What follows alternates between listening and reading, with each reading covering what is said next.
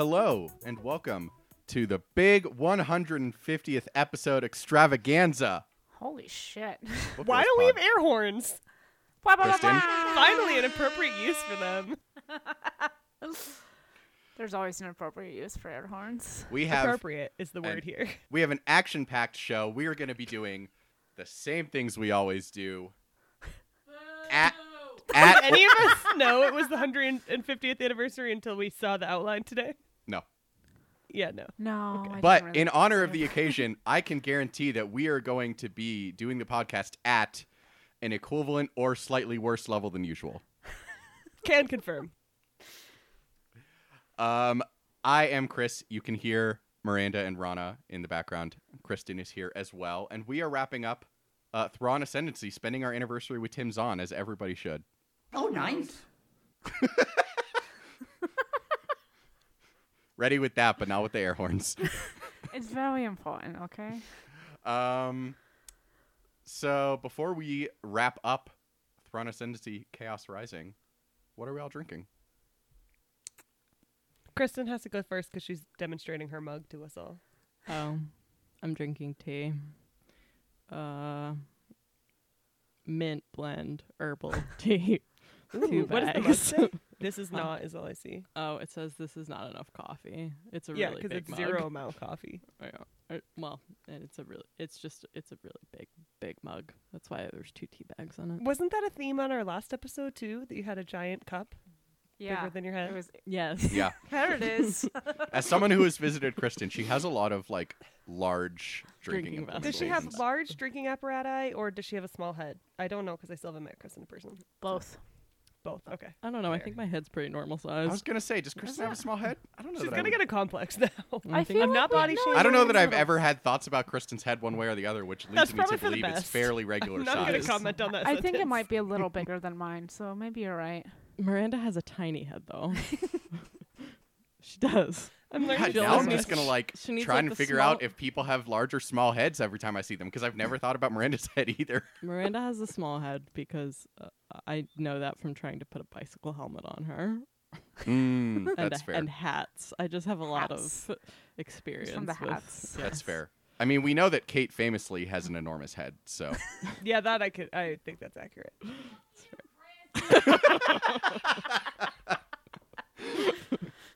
Oh, I love that. Um, Rana, I already know what you're drinking, but tell tell Well, the people. I said it was wine. I didn't say what it was. Yeah, I, Yes, this came up because I have a feeling I'm gonna knock it off my desk before the end of recording, but we'll see. Not that it's particularly potent, but I'm just not a very coordinated person.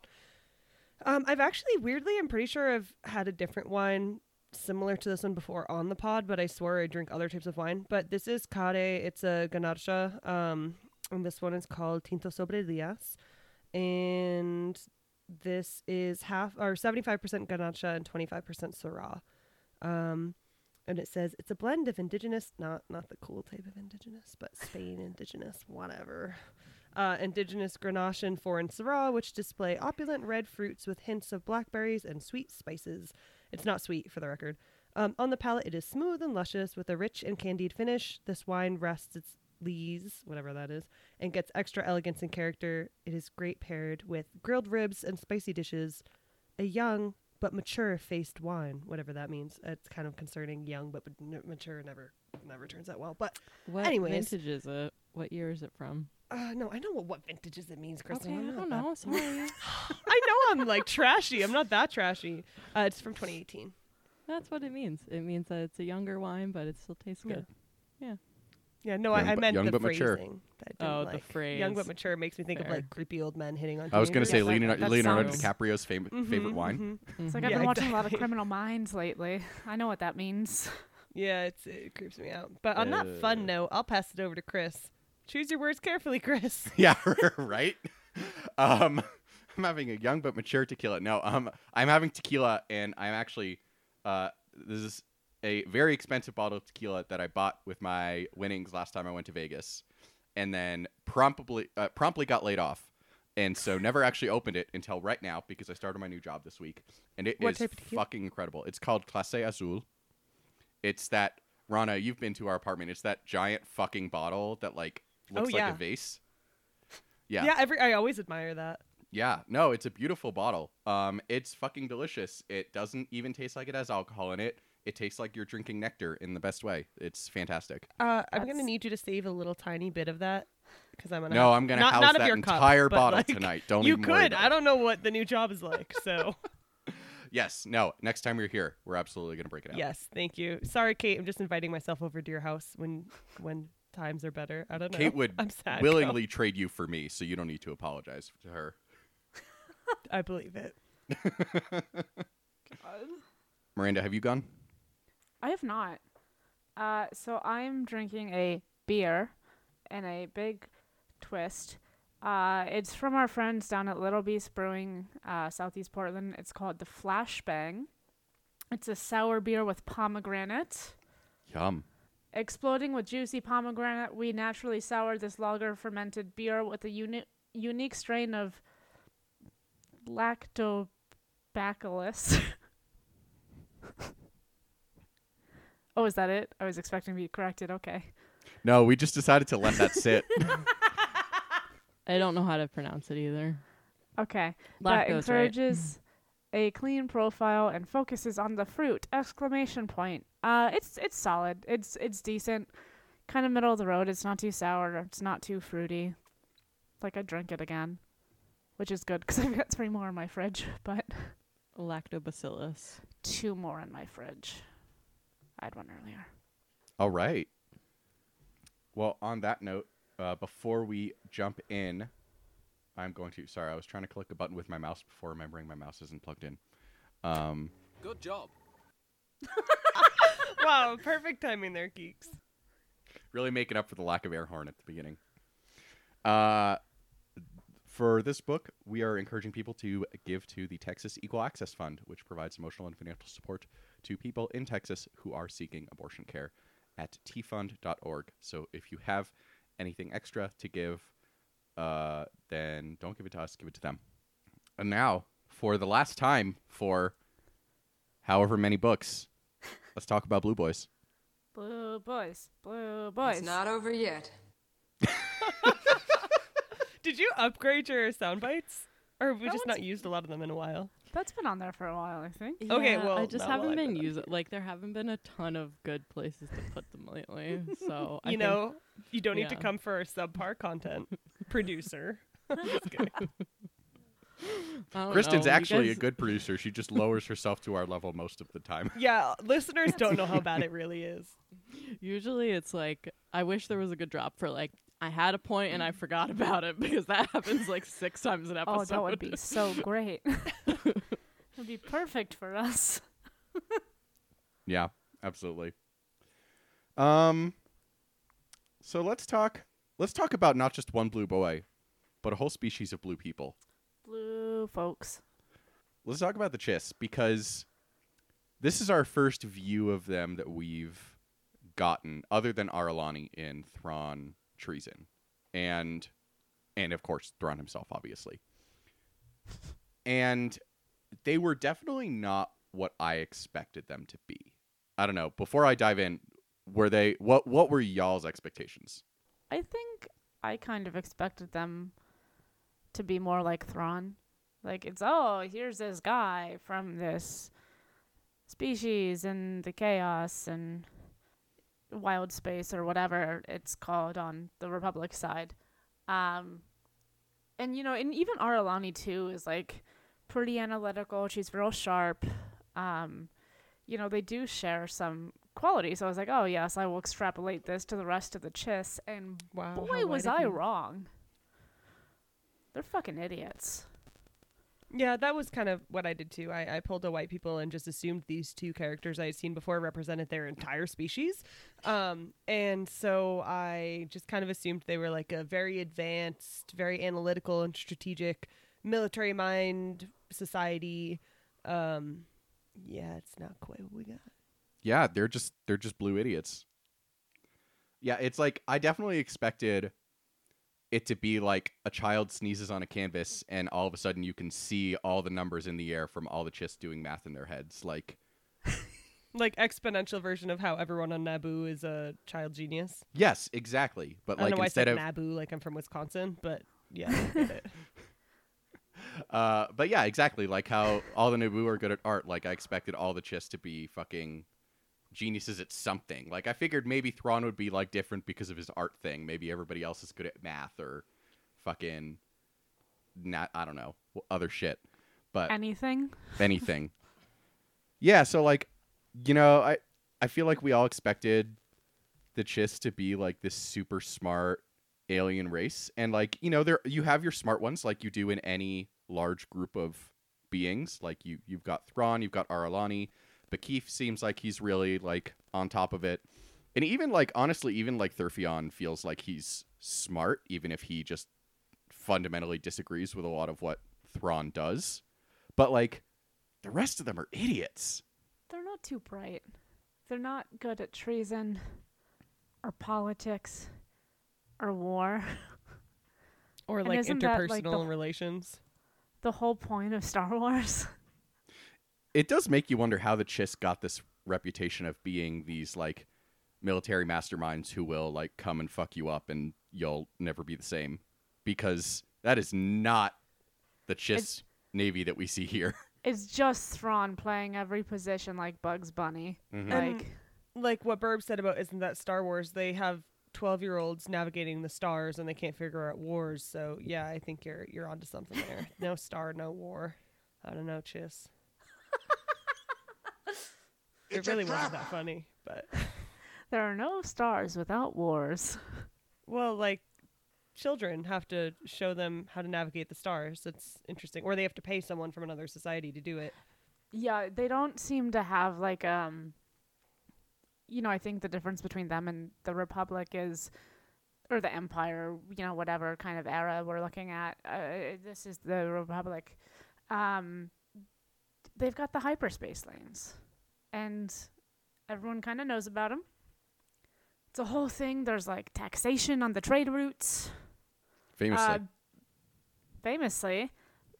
But in the Ascendancy, they're just like, oh, we're going to throw this kid who has magic powers into our spaceship, and then she's going to jump us around a bit, and hopefully we don't hit anything. and furthermore, it's not even it's not even just the Skywalkers, although we'll we'll talk more about them, but like they don't have shield technology either. Like it's not like they're massively more technologically advanced or like inherently better than any other species in, you know, the main part of the galaxy. Like they have their own stuff certainly, like, you know, their um plasma spheres seem pretty cool. Like their breacher missiles are you know, seem like an adaptation to the fact that nobody has shielding in this area that could stop them. But it's they are I'm like I'm struggling to think of any like area where they are straight up better than you know the the citizens of the republic. And that like based on Thrawn's. Yes, they are Sorry, go ahead. Didn't mean to interrupt your actual point as I just talk shit. Com- just- No, yeah, they are can't even say fantastic. They are undefeated at being so- blue. This is true. But sorry, This- you were making a real point, and I just was like shit post, shit post, verbal shit post. So go ahead. I mean, that means you were more on topic for the pod than I was, to be fair. Um, but yeah, I was just saying, like, there, it, I'm, I'm hard pressed to think of an area in which they are actually more advanced, like, by nature of being smarter or better than the rest of the galaxy. See, I think that's the thing is that they're not smarter or better than the Republic, but the Ascendancy does not super exist like within the confines of known space to the Republic. Like it, it's this, you know, legend of wild space. You go to the chaos and everybody else is just even more terrible than they are. So like if you have any shields, it's going to be better. And so I wonder if it's like you know, just them being the dominant society in their kind of region of space that is translating over to you know anything that the republic might know because they're like oh the Chiss like they're big and scary because they're beating the other ones on the playground because they don't have shit for Um, I think there's also like something to the fact that they're so secluded and secretive. Like they they hide themselves from their own society with their underground world. And I think maybe the characters that the Republic are exposed to is exposed to, however verbs and nouns get along, um, the people whom we see at other points in the story have to have risen above the rest of the society in order to be willing to branch out and willing to do these like you know strategic missions that in some way intersect with other folks in the galaxy. Because i think really i it doesn't seem like the ascendancy has any desire to have a lot of contact outside of their little bubble um, and so maybe it's just a matter of like a small population or a very um, similar population of people that we see who make it out and therefore are very strategic and have military minds or you know things like that It's just the Republic extrapolating on meeting Thrawn. Like that's that's their whole secret. That's why the Chiss are smart, because Thrawn is, and he is the best of the Blue Boys. But you know, you can't super do that. It makes you wonder how pathetic the groups that the Chiss beat to kind of become the leaders of the Chaos were. Like it's like they have this storied history of being these military masterminds, and they actually just beat people who like had were in space for the first time. Like their ships basically exploded all by themselves. Oh, the Chiss did it, everyone. Listen, if no one else is there, you can take credit for it. Hey, oh listen, another white you can take credit for it. You can take credit Just for it even if other people are there. I've got As long a as lot of enough. those for this. Uh, i'm gonna mute myself now I've got a lot of white people statements for this book. Yeah, it's. Uh, I'm, I was not gonna make a, a reference about settlers there with that last comment, but I'm Oh, just yeah. gonna go on mute and drink my wine. The whitest blue boys. It's true. So let's let's now dive in and talk more specifically about the titular blue boy. And I I did that just for you, Miranda. The titular. Uh obviously this is a book about Thrawn and you can tell because his name's in the title. you know that's it's a dead giveaway, really. As as you said, Miranda, the titular role. And he is we learn some about him. I don't know that we learned as much about him as I expected from like this is young Thrawn as you've never seen him before. exactly as Thrawn as the past. Yeah, know. he's kind of the same. He's the same but smaller. Like He's at a lower rank. That's it. Yeah. He has exactly as many people who believe in him, which is 1 to 2 per book. um but yeah, he's it's a good still amount, okay. Like he is and true to his nature he is always he is still very self-assured like he even at this young point in his career where he has just been given his own ship back after wrecking it the first time uh knows he is the smartest one in the room and furthermore wants to make sure that everybody else is aware of it too I will say, like wrecking your own ship and then getting a story about your comeback is very Star Wars. that is true Like that's kind of the the whole original trilogy. That's what people Yeah, mean when they talk about redemption in star wars right getting your ship back Yeah, you're getting your ship back. That's all it Uh-huh. is.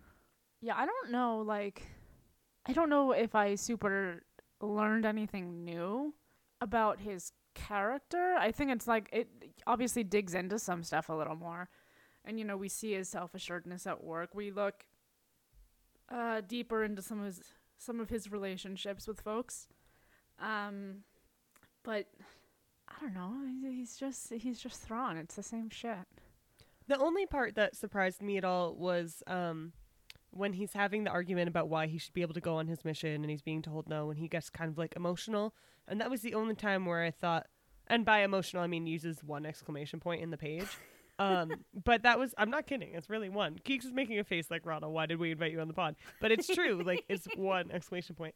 Um, but it surprised me because it made me see um, just how much his society, I guess, meant to him, which maybe was in the original Thrawn books that I read as a child, but I don't remember that. Um, so I will say that was a, a big, like a big surprise. Okay, big, not the right word, but it was a surprise. Which is wild because they do not give a fuck about him. They all kind Exactly. of actively hate him. That's Yeah. why I was Which- like, huh, okay. Oh, maybe I'll use that as my thing. Um, I kind of got the impression that, like, they all kind of respected Thrawn. Like, oh yes, we will send our best and brightest to the Empire, and they're just trying to get rid of the fucking guy. Like this asshole trying to steal some ships and do shady shit. Yeah, it is interesting. And Rana, to be clear, I'm pretty sure Keeks' face was Tim Zahn. Why did we invite your book on the podcast? But I Oh, I'm not offended. It's okay. Unlike Thrawn, I or maybe like Thrawn, I don't feel the need to prove myself at any time. That would be my only similarity. And dark hair. That's it. That's all we got. That's fair. That's fair. Two very important qualities to be sure. Um, but no, Rana, I think that was actually a really great point about what does he care about. Um, and I completely agree with it. Like we don't really see Thrawn in the original can in the first canon trilogy or the original Thrawn trilogy caring about anything but Thrawn being right.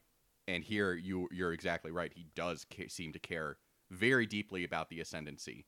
So that's that's a really great point. Do we get to see that change over the course of the rest of the trilogy? You can be as vague as you want.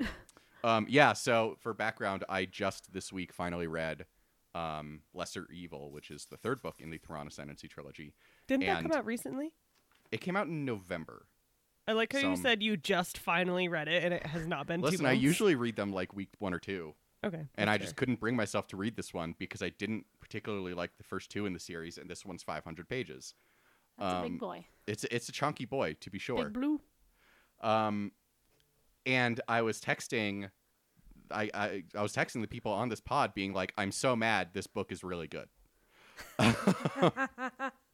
so it is making me come at Thrawn with a s- slightly more respect than I would have last week, for sure. But um, I will say, in answer to your question, Miranda, um, we see more about his motivations. I'm not going to say whether his love for the ascendancy increases or decreases, but we definitely see more about why he does what he does. Yeah, because now I'm thinking, you know, if, we want to describe Thrawn in the original canon trilogy of like he cares about Thrawn being right, like at a certain point, you know, if he's doing all this and he cares so deeply about the ascendancy, if he's, um, you know, doing these things for like to make it better. And nobody cares. They don't want him to do this. Like he's just got to get so fed up with it. It's disillusionment. Yeah. You can hear Orca. I was gonna say I'm so glad Orca just made an appearance. Orca, tell us your thoughts. He's got many. I know this is not a visual medium, but Orca is licking his lips and being very cute. Hi, Orky. I miss you, Orky. He says, "Okay, that's enough. Sorry, Let me I go know- Back to mom now." I know his name is Orca, but I call him Orky sometimes because I'm oh, rude. Oh, we call him Orky. We call him all sorts of things. ha. Orky, Orkle, stupid dum dum. You know, just just natural Just, offshoots. just orca things. Um, does anybody else have any final thoughts about Thrawn, or should we talk about the Skywalkers, but not those Skywalkers? The Skywalkers, the Skywalkers, the Skywalkers who skywalk. Yeah, I'm ready for the walking sky. Thanks. Is that similar to a warring sky? Star. Damn it. Yeah, I was I was gonna say I'm not sure what point you're trying to make. I fucked it up. Uh, I stopped thinking halfway through saying it, and it just did not end well for anybody. It's okay. That's And if like, that isn't how the my pod- life is run. I stopped thinking halfway through saying it. A Book Wars pod story. um, but yeah, so obviously we learned a lot more about the Skywalkers in this book. We got uh story from the point of view of Thalias and Che'ri, who obviously are are unique in their perspective among the Chiss society. But it's I feel like we have like more questions about their role and how they got to this point than we did before. do they have a thing like the Jedi do? Or they sense the Force? Or the mom's like, hey, this kid's doing some weird shit, and then the Chiss come and like steal the babies? Like, how does that even get identified? How. How common? I have so many questions about this. well, because didn't Thrawn never see his sister again after, or did he just go off to the military academy and she stopped being a Skywalker and came back? Like, there oh was no, I think he just never saw that. her again. But yeah, was it he said he because never saw her again. Right, but my question would be like, do they live the same life after, or is it just that he went to the military academy and then joined his new family and that was that? I feel like they stick with the family that like got them into the like the the big F family, like the Mhm. the- yeah, Thrawn, the Mitth Um, like Thalias, she's a, she's a Mitth, you know. She's they were like, oh yes, we've identified a Skywalker. We will take her as ours because I don't know. They gather them up like Kindling. yeah. I was I was gonna say use, uh, trophies, res- but kindling, resources. kindling works too. I was thinking because then they burn them out and then they don't work anymore. Oh, I mean, yeah, the ascendancy gathers them like kindling. That's what I meant. Yeah. The Mitth gathers them like burnt trophies, I guess, to keep Oh with the metaphor. we know it doesn't. It didn't really make sense. It's okay. resources for pride and glory. I don't know. Um, I forget what point I was making before that. that they fiery gather them up. Yeah. Oh, so it- like I th- I don't know if I would imagine they don't go back to their original home Yeah. Nuclear families. That's got to be lonely. yeah, that's a good question, actually, just about the ascendancy in general. Like, do Chiss keep in touch with their birth parents? Well, because not get every Chiss person is joy. Yeah, not every Chiss person is rematched. So I get, yeah. So I guess specifically, do the ones who get rematched Yeah. keep in touch with their birth families? And and at least with Thrawn, his sister aside, the answer still appears to be no, Mhm. as far as we're aware. Yeah. But yeah, I I don't know. The sense I got from what Thrawn said was that he had never seen her again, as in she was never seen again by anyone That's who that's knew her. yeah. That was kind of what I was thinking, and maybe it's just that she led a ship badly and everyone died. But like, maybe it's something around the secrecy of the pro. But Thalias is is there, and she's open about having been a Skywalker before. So I don't know. It's all it all seems very shady. Yeah, child labor. Good times. I also hate that the word for the people who take care of them is momish. Yeah, I It's don't like, like, you're a that. mom-ish. Like really? Tim Zahn at his best. Yeah. well, hey, it had multiple consonants in it, so. you know what? You're so right. Um, but no, Her- it's uh and and also like there are a couple things that I think are just Timothy Zahn writing children, but that like irritated me of when Thrawn's telling her her important role in this mission, and then she's like, "I'll do it if I can have some colored pencils." I was like, "What the fuck?" I mean, Yeah, I know like- how little kids operate, but it still just stood out as interesting. I also had that reaction because, like, isn't she like ten? Yeah, she's yeah, like and she's nine or always saying how she's not like a young seven-year-old; she's a ten-year-old. And like, listen, like kids are absolutely like that. Like they don't understand importance like beyond like object permanence of things they want. But like she's not four. Yeah, exactly. That's why I was like, did I mess up the Chiss aging in my brain? Like, what's she's going on here? She's familiar with like she's been doing this for a minute. Like she understands maybe not the stuff that she learns with Thrawn, like about the tactics and stuff, but like she is knows the weight. Yeah, she knows it's important. She's done it before, clearly. She goes from demanding colored pencils to having the fine motor skills to be like not just a passable but a good pilot on one week's training. It's well, it's because she spends all of her time coloring. God, you're so it's right. fine motor skills. Very fine. That's the training program. They just make them color for days on end. I want to do the that color. program now. That's how they get all that art that Thrawn studies. Yeah. Ah, pow, pow. Where's their sound effect geeks? I bet she's petting the dogs. I bet you ten dollars. Well, no, no, no amount of money when I'm about to change jobs and we'll have a week without income. But you know what? I bet she's petting the dogs. Now this is pod racing. See, she was late because she was petting the dogs. Exactly. Yeah. Um, I would definitely be curious to know more about the selection of the Skywalkers and how they determine them, and yeah, I'm curious about it. And then, do they sorry, go ahead.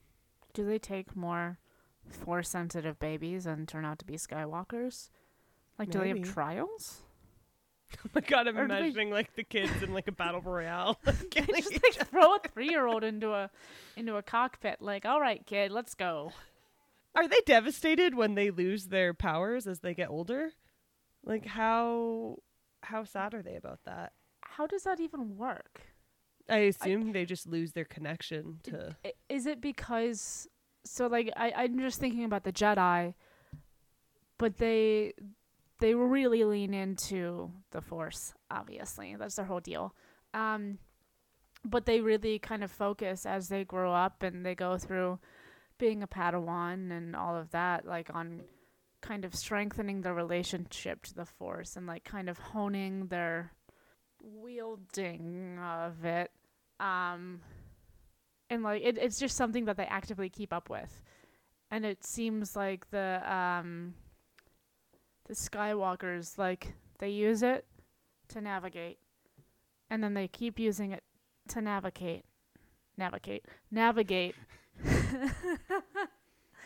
Um and then you know if you're not it's, like a muscle you know like if you're not train training it w- working it i should not be the one making Use it or lose it. Is that what you're saying? yeah sure like that like they're not they're not taking any steps to advance it I don't know though because when we first meet Thalias, she is like taking a final mission as a Skywalker and failing and like so it's not like she hasn't used it in a while and then she just forgot how. But, Like it definitely for her seems like she has been using it and like eventually it got to the point where she just can't do it.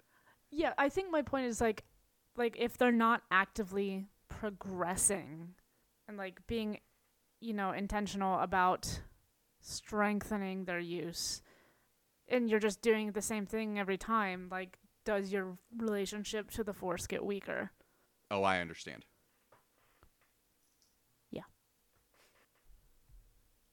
i don't have that answer, but I see where you're coming from, how and you may be right. dare you Guest speaker Timothy Zahn. No, I'm kidding.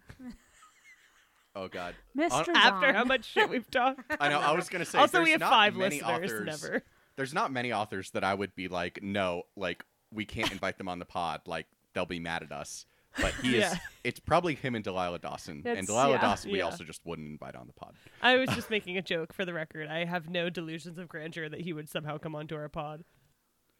I mean, we have had two Star Wars we had authors also, on the pod. uh, yeah, Zoraida is way more important to me than fucking Timothy Zahn. Even though I read books by Timothy Zahn as a child, I don't care. Like, it doesn't matter. Hundred percent. Um. But any future authors listening who later tell us that they listened to our pod and we were mean, I swear we're not like this. We're not like this as long as you don't listen to any Well, other I'm just episodes. thinking about when when we had the conversation with Zoraida and she was like, "Oh yeah, I've listened to your pod to see what I was getting into," and now I'm like, "Ooh, uh-oh. Yeah, that was a horrible gonna, moment yeah people are gonna think they're co-signing something real bad, which they are. But No, I will say. I mean, we're not. We back up what we say. We're not like needlessly cruel. yeah, we're not Star Wars fans. Yeah, like come on. we're not fucking like dumpster divers. Jesus. um. All right. So the other aspect of the Skywalkers that I want to talk about was all the secrecy around them, and like, on the one hand, I almost understand why they're secretive because, you know, it's a resource that you have that other people don't necessarily have, and you want to, you know, keep those in check as much as possible. Yeah, especially because like they're you're young. I don't I don't know if they give a fuck about that part, but like these are you know the little Chiss girls of the Ascendancy, and they're very powerful and very helpful and can advance their military might. And like you wouldn't want to give up those secrets anyway, but also like they're kids. I don't know. Yeah, but also like it it almost just feels like they're so protective of them because that's the way they've always been. Like we know that there are other navigators. Like there's Qilori, there's the whole guild of pathfinders. It sounds like the pathfinders aren't even the only guild of navigators in general. Like and and yet they are so protective of the Skywalkers that like when Thrawn is trying to convince the Syndicure that does not want to go to war under any circumstances to go to war, literally the only argument that he has to make is they have taken a Skywalker. Yeah, that really stood out to me. I was like, okay, this is the whole thing, apparently. And it almost makes me wonder if maybe there is less that they're aware of about how skywalking works. Um, I'm just going to turn that into a verb now, verbify everything. Um, but verbify is a real word. Just so everyone knows. No, I love it. Yeah, it sounds fake, uh, like Star Wars. But um, I uh, I almost forgot my point. Thus, that is the theme of the pod. um, it does make me wonder if their value um of star of star what the fuck Star Walkers, guys. I need to go to bed. At, it's eight fifty eight. It's my bedtime. um, it does make me wonder if they have less knowledge of that um, process in general, and therefore those individuals are like very important because if something happens to them, they're fucked. Um, That's just one of the the hypotheses in my brain. You mean To the, be fair. the Chiss? Yeah. See, I get that, but like, there's there's still the other navigators, and like, Yeah, I that's feel like we did at some point get um a look at Qilori navigating, and it was similar. Like, it, I would imagine that for the Skywalkers, it's more of a natural thing. Like, the, I mean, I'm sure they have to be kind of guided to it. Like, hey, this is how what you don't know. This is called the Force because that's not a term in your society. Um, the what is it? The third sight. Yeah. Mm-hmm. um like i'm sure they have to be guided to it to how to use it but like maybe pathfinders have to work really hard at it like they maybe they're not like really force sent like for force havers but they're like sensitive or i i just don't know I'm just curious about what it was that made them so important that they were willing to like stop everything. Okay, we have to go get this child because she's a Skywalker. Maybe it's a cultural like religious significance. Maybe I don't know. I don't know, but I'm curious. Yeah it's definitely like like it definitely i am i understand from the book that it definitely seems like the skywalkers are better at it than other navigators. Like i'm fine with that but like it at times feels like it's like we are militarily superior because you have cars that go 50 miles an hour and we have cars that go 65 miles an hour. Like it's like it doesn't feel like there's that much of a difference and yet they're this like the most precious resource to the chiss that they have. And so it's just it feels like the ascendancy is like almost just does things because they've always done them. Like it's one of those societies where it's like well we've always done it that way. Like the skywalkers have always been so important to us. And i'm like yeah but like you don't necessarily need them to be anymore. I don't know. Uh, what but like what do they think that the other societies like think they do because they clearly don't use i mean sometimes they might use a pathfinder or like someone from another navigator guild but they clearly are good at flying through space does nobody just ask any questions ever like it's like oh no this is fine we will not question anything Yeah. No, that's that's an excellent point. Like it it feels all this feels needlessly secret and also surprising that they've kept it secret for this long for sure. And in a bit of foreshadowing, we know from Thrawn Alliances that the Grysks eventually do find out because they kidnap them. Ooh, Oh, God, is spoilers. that what happened in that? Yeah, and Thrawn Alliances, like the mission that Thrawn and Vader are on is rescuing oh, some that's number. right. I, think thought it was like a new 20, thing. 20 some odd. I totally forgot about that. I just Yeah. thought you were talking about the new one. I was like, I didn't No, know what no, no, is. no. Yeah, no, I completely forgot that's what the mission was. Yeah, like so we know that the Grysks eventually find out about them, so it's a question of like yeah. Now I need I to guess go the back question then becomes that. of it is eventually a secret that is going to be revealed. Mhm. Is it worth it? How do they find out? Other than like taking a Chiss ship, because apparently they don't have very good shields. Yeah, right. All right, and last question for the day: What does this book do to expand the canon? We know more about the Chiss which I I will say is very interesting. It, it- you know, it- the whole Star Wars, other than these two trilogies, is it's the Republic or it's the Empire or it's the New Republic. Like, we'll get different planets, we'll get, you know, different systems, but you know, it's kind of like, oh, wild space. Maybe let's venture a little bit into there. And this is just like the whole thing, like this whole other part of the universe that, like, it's beyond the galaxy, which I think is cool. I love world building. That's what exactly what I was gonna say. That's why it came up me. I was gonna say, give me more more world building. Like I'm always here for world building, and there were some really interesting parts. Um, when Thalias does her trial and she's like talking to the patriarch of the family, stuff like that. I found really like, or or the deep dive. Um, when not literally. That was a bad pun, but when they go beneath the surface and Thrawn Hey. sees his home, like you know all these things, it was just really not his home, but his family's home. Um, things like that are really exciting to me. Uh, so I would say in that sense, it it definitely expanded, it added some depth to the Chiss world. Um, and by world, I don't mean their planet, but like their society. And I was excited about that, despite me earlier talking so much shit about how we know nothing about the Chiss.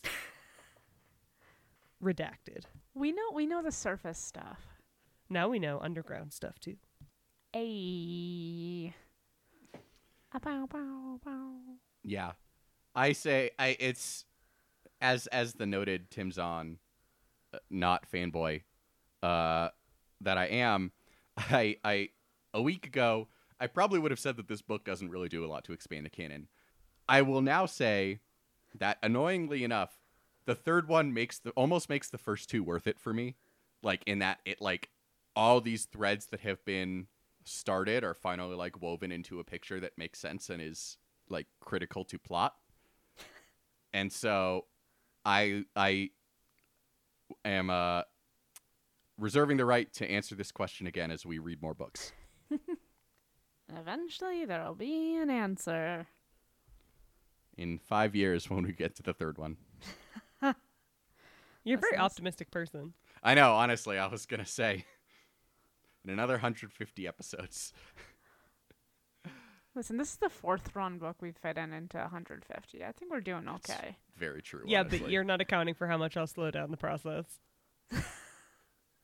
true. It's only the first Thrawn book we've read since it's been like a whole pod. year since I joined the pod. and You haven't had one. So. Well, you know, we do like our blue boys, so we try to accelerate that process a bit. That's true. I'm just waiting for the Max Rebo uh, biography that is surely coming now that we know that he survived Jabba's palace. I cannot fucking wait. Even just give me a short story. Like even just put it in like Return of the Jedi from a certain point of view, and I will read that a hundred times. Absolutely. Do it. All right, and There she with is. that, we had no listener questions because y'all are slack. No, it's because we didn't give you a ton of warning. Um, And also because we're in like a horrible wave of the pandemic, and everyone just doesn't want to. yeah, and yeah, that. People are not willing to right now. expend extra energy. I'll put it that way instead. Yeah, that's fair. Spend your energy on your immune system. Um, so we'll wrap it up there. And on the note of immune systems, make sure that you are getting your vaccines and boosters as much as possible. Uh, I read today that there's going to be another booster for Omicron, hopefully in the spring, maybe. We'll see. Um, so get excited for that. um, and next episode. Oh, I didn't. I didn't change this. But next episode, we're starting uh, High Republic: Light of the Jedi by Charles Soule, um, which I'm very excited about. Uh, Miranda, I know, is also very excited about it because for once, I will not be the only person on the pod who has read ahead. Um, so look forward to that. We're going to be reading the start of the book through chapter 18, uh, which is part one. It's the entirety of part one. Uh, if you have the means, first and foremost, donate to the T Fund. And then, if you decide to light your money on fire and support us, you can donate to the Tosh Station Radio Patreon or give us coffee at ko-fi.com slash bookwarspod. Uh, from all of us, including the five pets, Argos, Cerberus, Jasper, Orca, and Tony, uh, our theme song is Whiz Bang by Poddington Bear. Our logo and artwork are by Joe Bouter Design. Our, and our audio and production are done by Kristen McDonald, as always. Um, and now, from all of us, because I did that out of order, because I'm very tired, uh, I am Chris from Miranda, Rana, Kristen, and Kate screaming in the background. We will talk to you I'm next week. doing the best at this. I hit Chris, that by look, you're tired at 9 p.m. I'm so I proud of know. you. It's because I'm working again. It's because you're working. I hit that by accident, but I was gonna come in here to drag you for forgetting our names. I thought you were saying that you were the best person on the pod, and I was like, it's just not wrong. Oh, I didn't even notice that. I was- Oh, I thought you were um, saying that Kate is the best at this for screaming in the background. Oh.